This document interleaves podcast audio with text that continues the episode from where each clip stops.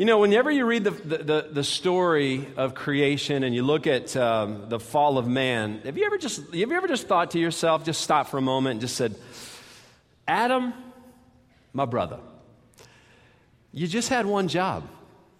You, that's all you had. You just had one job and you blew it. And as a result, all of us are still paying the price. Nice work, Adam. Nice work, Eve. You just had one job and you didn't quite get it done. Now, for some of you who may be wondering what, what exactly I'm talking about here, I'm going to just fill you in. In Genesis chapter 1 through 2, we see the, we see the story of creation. In six literal days, God creates everything from light to water to plants to the sun, the moon, stars, animal, and then he, he finishes with man, and then on the seventh day, he does what? Okay, he takes a break, he rests. But after the events of the creation and after, they take place, God takes Adam and Eve and he puts them in the Garden of Eden and he gives them one command. He says, Adam, you have one job, just one.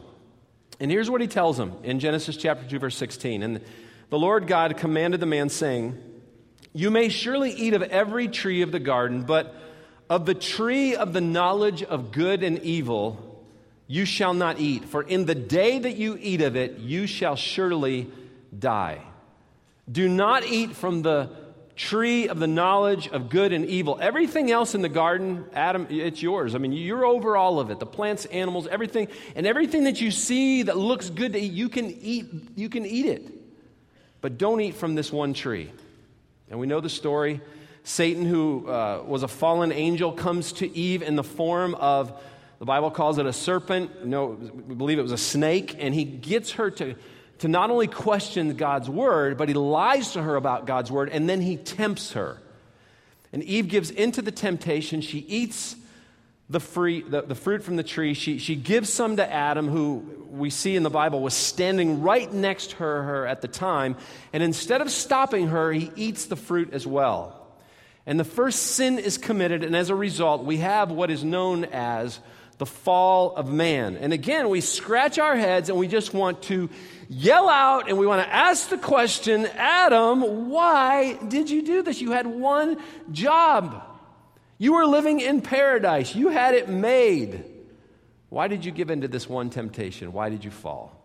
Why did Adam fall? Well, if you take a look at what the snake said to Eve in, in verse 5 of chapter 3, eh, God begins to kind of roll this out for us. This is what this is what the snake said to, the serpent said to Eve. He said, For God knows that when you eat of it, your eyes will be open and you will be like God. You will knowing good and evil. Now, Satan tries to get Adam and Eve to question God's motive and his character. He, he wants them to believe that this command that he has given them is not about their protection, it's not about submitting to God's best plan for their lives. He wants them to believe this, this was all about God holding back something good from them. This was all about God being worried and jealous that somehow or another they would become like Him, they would be gods if they actually ate from the tree. Now, when you look at this story, I, I want to ask you does that sound familiar to anyone? Has Satan ever lied to you in this way? Have you ever looked at any of God's commands in the Bible and, and just thought to yourself, you know, God, it, it appears to me that you're holding something good from me. It looks good, it feels good, it, it just appears to me that you're basically, I, when I look at these commands, it appears to me that you want to just rob me of all of my joy. And that's what Adam and Eve are being faced with here. And with this, Satan speaks directly to Eve with Adam looking on, and he hits her with three deadly temptations. Look at verse 6, chapter 3. So when the woman saw that the tree was good for food, the lust of the flesh, and then it was the uh, delight to the eyes, which was the lust of the eyes, and that the tree was to be desired to make one wise. Now we see the pride of life. She took of its fruit and ate, and she also gave some to her husband who was with her, and he ate. Now, if you remember, before Jesus started his earthly ministry, he made a decision to fast for 40 days. He didn't eat anything for 40 days so that he could get himself prepared to do his earthly ministry. And during those 40 days, Satan shows up on the scene and he takes Jesus out into the wilderness and he tempts him with three things the lust of the flesh, the lust of the eyes, and the pride of life. Now, you could take those three things, those three temptations, and you could put them into three categories power, pleasure, and pride. Power, pleasure, and pride. Matter of fact, I promise you, when you face temptation, it's always going to come in one of those three forms. It's either going to hit you with power, pleasure, or pride. Now, the difference between Adam and the difference between Jesus was one fell and one didn't one sinned and one did not. What's the difference between Adam and us? Not much. Both were tempted and both fell. I heard someone say once it's not that the fall happened, it's that the fall still happens. And with that said, it's kind of hard for us to really throw Adam under the bus here when, when we still make the exact same choices, facing the exact same, same temptations that were presented to Eve and to him thousands of years ago. Now, you might be asking yourself, why does Adam get such a rap, bad rap here? Because Eve was the one. I mean, eh, why doesn't Eve catch the flack here? It appears to, her, to, to me that she's the one that made the decision. Why is Adam the bad guy? Well, as I said earlier, in verse 6, it says that he was with her when all of this happened, but more importantly, he was the head of the relationship. He was the leader in the relationship. His responsibility was to lead Eve, and he failed. And so we see throughout Scripture that God clearly puts the blame on Adam's shoulder for the decision because he was the leader. It all falls back on leadership. So, what was the result of this? What, what happened as a result of the fall? Well, first of all, sin entered the world. Adam becomes the very first human sinner. Even though chronologically Eve ate first. Theologically, Adam is described in Romans chapter 5 12 to be the very first sinner. Now, what happened as a result of sin? Well, first of all, we see that it took away their innocence. Verse 7 says, Then the eyes of both were open, and they knew that they were naked, and they sewed fig leaves together, and they made themselves loincloths. Now, before they sinned, nakedness was not an issue. Adam and Eve didn't even know that they were naked. They, they, had, they had a God given innocence about them. They were naked and they were not afraid. Okay? But here in verse 7, we see them sewing fig leaves together to hide themselves from each other. Why? Because their innocence was gone. Sin also impacted their intimacy with God. Look at verse 8. And they heard the sound of the Lord God walking in the garden in the cool of the day, and, and the man and his wife hid themselves from the presence of the Lord among the trees of the garden. I, I, to me, I think this is one of the most tragic results of, of sin. Sin not only separated them from God in a spiritual sense, but it also actually made them want to hide from God. Their intimacy with the creator of the universe, the intimacy with God, who they knew intimately, was now impacted in a huge way. But here's the truth that we see throughout Scripture no matter what you do, you can never hide from God good, bad, ugly, I don't care what the decision is, whatever it is that you're doing, you never, ever, nothing is ever hidden from God's sight. King David laid this out for us in Psalm chapter 69, verse 5. He said, Oh God, you know how foolish I am. My sins cannot be hidden from you. Then it put a wedge between man and woman. Verse 9 But the Lord God called to the man and said to him, Where are you?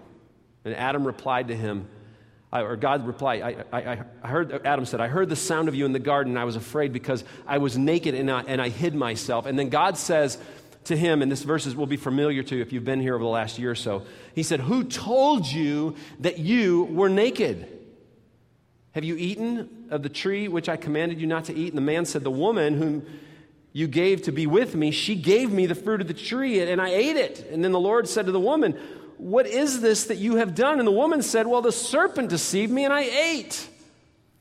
Now, the very first time in the Bible, we see the blame game being played out right in front of our eyes. God asks the infamous questions Who told you that you were naked? And did you actually eat from the tree that I told you not to eat from?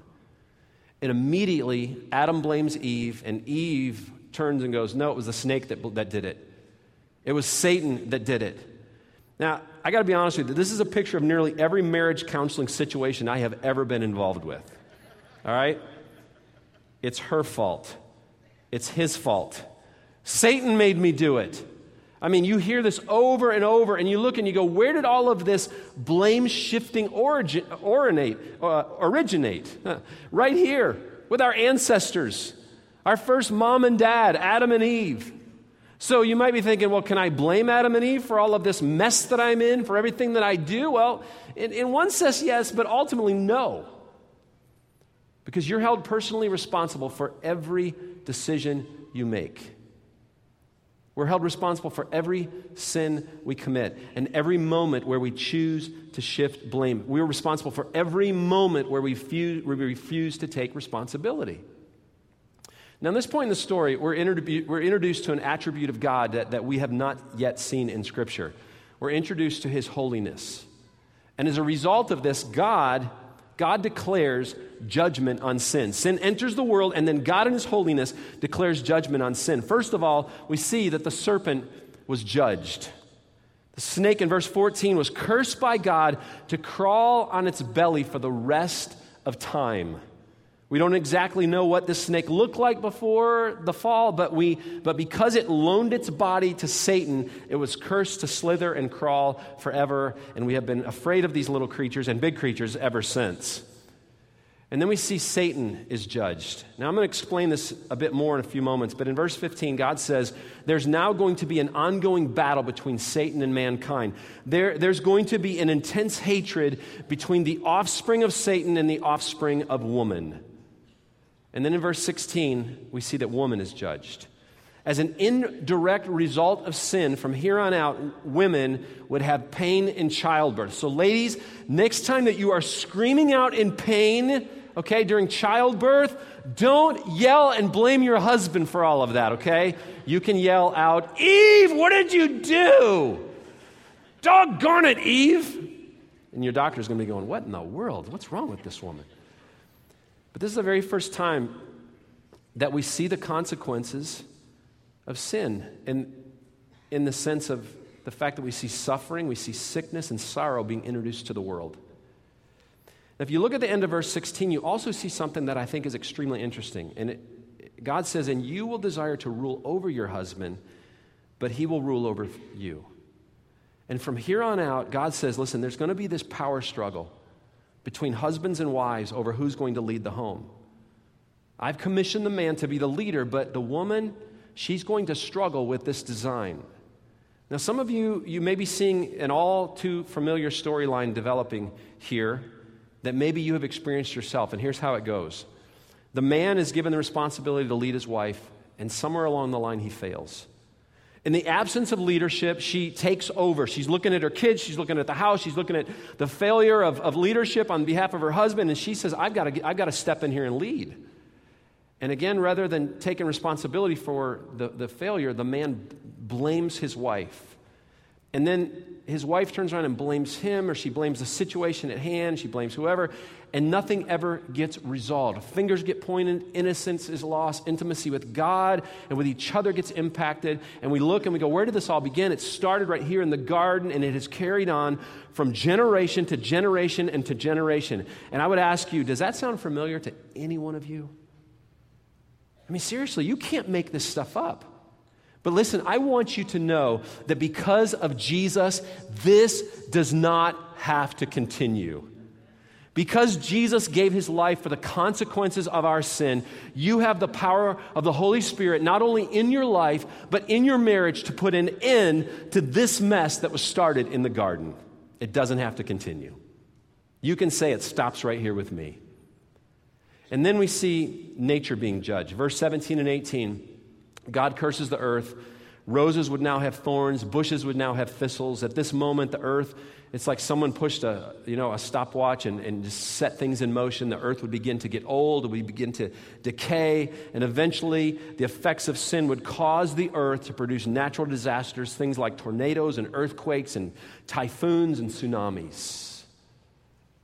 And then we see mankind being judged. Man was judged. Look at verse 17. And to Adam he said, Because you have listened to the voice of your wife, and you have eaten of the tree which I've commanded you, you shall not eat of it. Cursed is the ground because of you. In pain you shall eat of it all the days of your life. Thorns and thistles it shall bring forth uh, for you, and you shall eat the plants of the field. By the sweat of your face you shall eat bread till you return to the ground, for out of it you were taken, for you are dust, and to dust you shall return. Now, from here on out, the man, man is, is going to have to work hard. He's going to sweat. He's going to have to till the ground to make a living for himself, to provide for his family. But he's also going to physically die.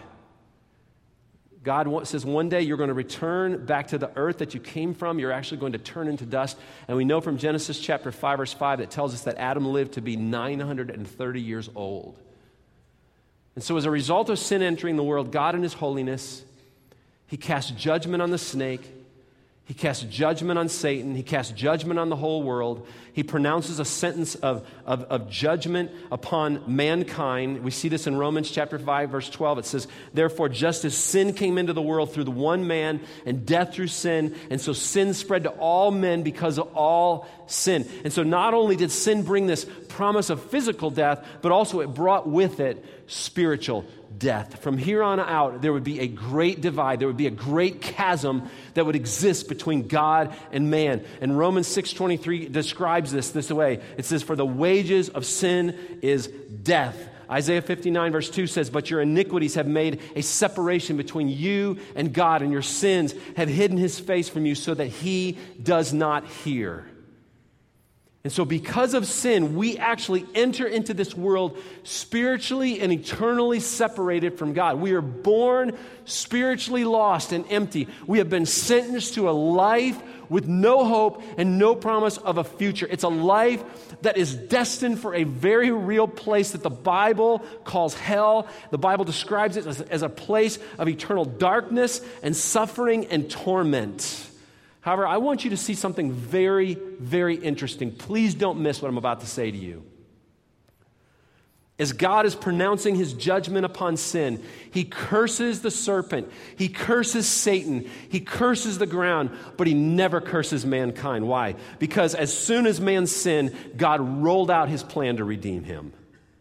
And I love this. Listen, it's, a, it, it's in this story that we are introduced to another of God's amazing attributes. We are introduced for the very first time to grace. You see, the fall is actually the beginning of God's story of grace. We see God's grace in the story of the fall of mankind. As soon as Adam sinned, where's God? We find him in the garden. What's he doing? He's seeking out Adam. As soon as Adam sinned, God's in the garden seeking him out. Now, I, I, know that you may have heard before that the Bible is simply a record of man's search for God, but actually it's just the opposite. The Bible is a record of God's search after man. Out of grace, God took the first step in reconciling man back to himself. How did Jesus describe the step of reconciliation? He said in Luke chapter 19, verse 10, he said, For the Son of Man came to seek and to save the lost. The Lord speaks through Isaiah in verse 1, chapter 1, verse 18. He says, Come now, come now, let us reason together. Though your sins are like scarlet, they shall be made white as snow. Though they are red like crimson, they shall become like wool. God introduces grace into the fall of man as he comes into the garden and he actually seeks out Adam. And then he see very simply that he clothes them. Verse 21 The Lord made clothing for Adam and Eve out of animal skins, and he clothes them. And then we see at the end of verse 22 that he removes them from the Garden of Eden. You say, well, why did he do that? Well, this was more an act of grace than it was an act of judgment. God wanted to get them away from the tree of life. God didn't want Adam and Eve to ever be tempted by this tree again. He knew I mean, sin had entered the world.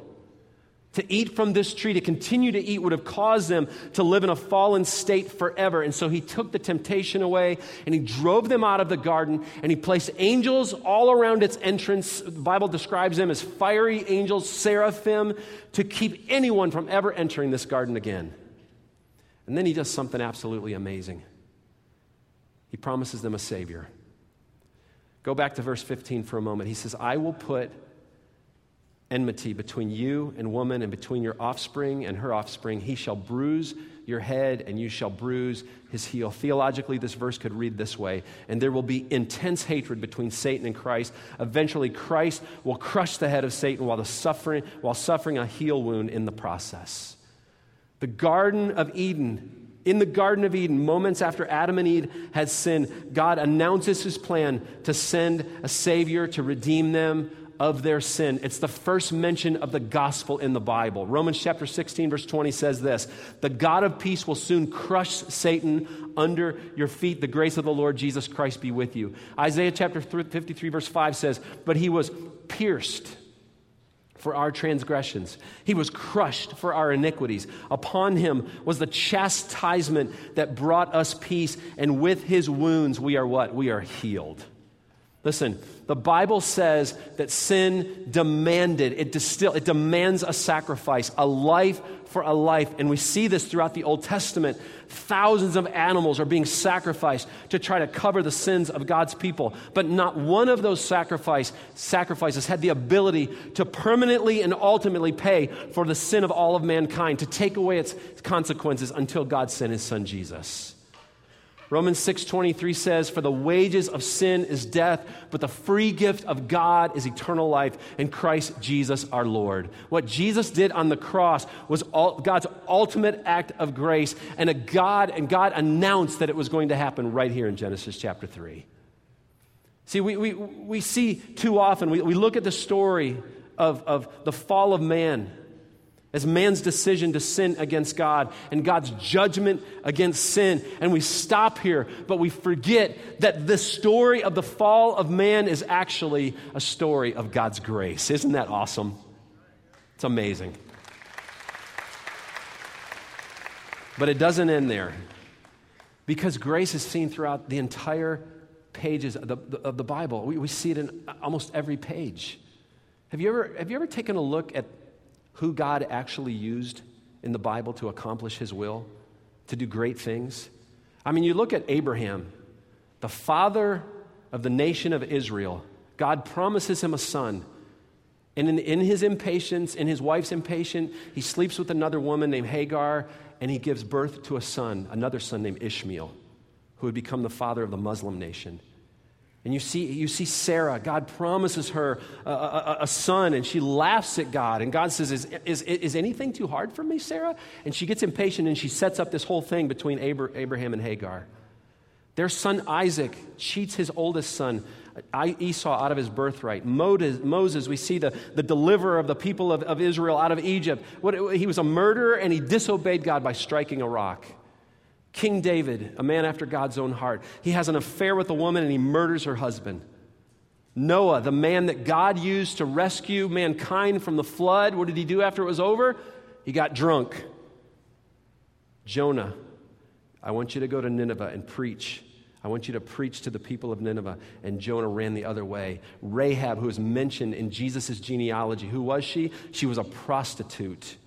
Gideon, one of Israel's judges, was insecure. Elijah the prophet, he was moody and struggled with discouragement. Peter had a temper and denied Jesus three time, times. Miriam was a gossip. Martha was a worrier. Thomas was a doubter. Paul was a murderer and a persecutor of Christians. And all of them were messed up, and yet God used them in a significant way. And you look at them and you go, how could that be that God just reaches in and just picks out all of these messed up people and uses them to do his will. Here's how the Apostle Paul describes it as he was struggling with, he, with what he called a thorn in the flesh. He asked God three times, pleaded with God, take it away. And God said to him, I'm not taking away. And Paul said, my grace, and actually God said, My grace is sufficient for you, for my power is made perfect in weakness. Therefore, I will boast. God, Paul says, All the more gladly of my weaknesses, so the power of Christ may rest upon me. The Bible is full, from cover to cover, of God's stories of using messed up people because of His grace. Look around you right now. Look around you right now. Look at the person sitting next to you. We are all trophies of God's grace. You are looking at a man here today in front of you. I am nothing more than a trophy of God's grace. And then we see a promise of God's grace in the end. He promises to restore everything and make all things new. And in a few weeks, we're going to be talking about end times. We're going to talk about heaven and hell and a new earth. But I'm going to give you just a little bit of a preview. In the very end, after the rapture of God's people, after the tribulation, after Armageddon, after what the Bible calls the millennium, after the great white throne judgment, after Satan and his whole nasty little crew are thrown into hell, and God replaces the earth with a new one. I want you to, I want you to hear what, what God announces in Revelation 21, verse 5. And he said, and he who was seated on the throne said, Behold, I am making all things new. Also, he said, Write this down, for these words are trustworthy and true.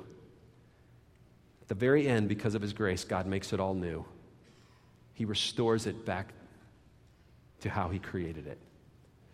And then finally, because of grace, God has demonstrated His ability to pick you back up, put you on your feet once again, and restore you. Some of you in this room, you have put your faith and your trust in Jesus Christ to be your Savior, but somehow or another you have fallen. You are a Christian, but sin has caused your heart to be cold. You have somehow or another fallen away from God. You haven't lost your salvation, but you've lost your intimacy. You've lost the closeness. You've lost that closeness that used to exist between you and God. Listen, I want you to know God is pursuing you this morning, and He is not going to stop. He is never going to stop. And His grace continuously speaks out to you and says, Come on back to me. Come on back to me. Some of you are in a marriage situation that to you just seems simply beyond repair, and His grace says nothing is beyond God's ability. Some of you are struggling this morning with an addiction, with a sinful habit, a hurt, something like bitterness or jealousy. And I want to remind you what Paul says, what God says My grace is sufficient for you, for my power is made perfect, perfect in your weakness. And some of you are lost in your sin. You are spiritually separated from God. You walked into this room this morning. God brought you. He's been seeking after you. And you've never received God's free gift of forgiveness and salvation or an opportunity to be released from the consequences of sin. Listen, because of God's holiness, sin demanded judgment, it demanded payment. Things had to be made right. God didn't just come into the garden to pronounce judgment, He came also to pronounce grace. 1 Corinthians 15 22 says, For as in Adam all die, so also in Christ shall all be made alive. 1 Corinthians 15 45 says, Thus, thus it is written, the first man, Adam, became a life living being, the last Adam became a life giving spirit. Here's what all this means because of man's sin, we were sentenced to die but because of the sacrifice of Jesus, we are offered life. Whereas Adam's actions took life, the actions of Jesus gives life. Adam had one job and he failed. God sent Jesus to earth with one job and he succeeded victoriously.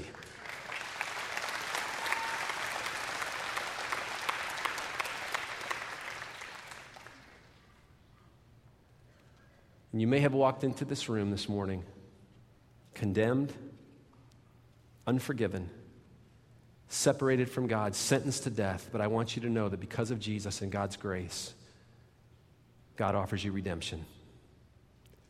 God offers you a chance to be reconciled back to Him. He offers you forgiveness. He offers you a personal relationship. He offers you eternity in heaven, and He offers you a new life here on this earth. I want us to bow our heads for just a moment.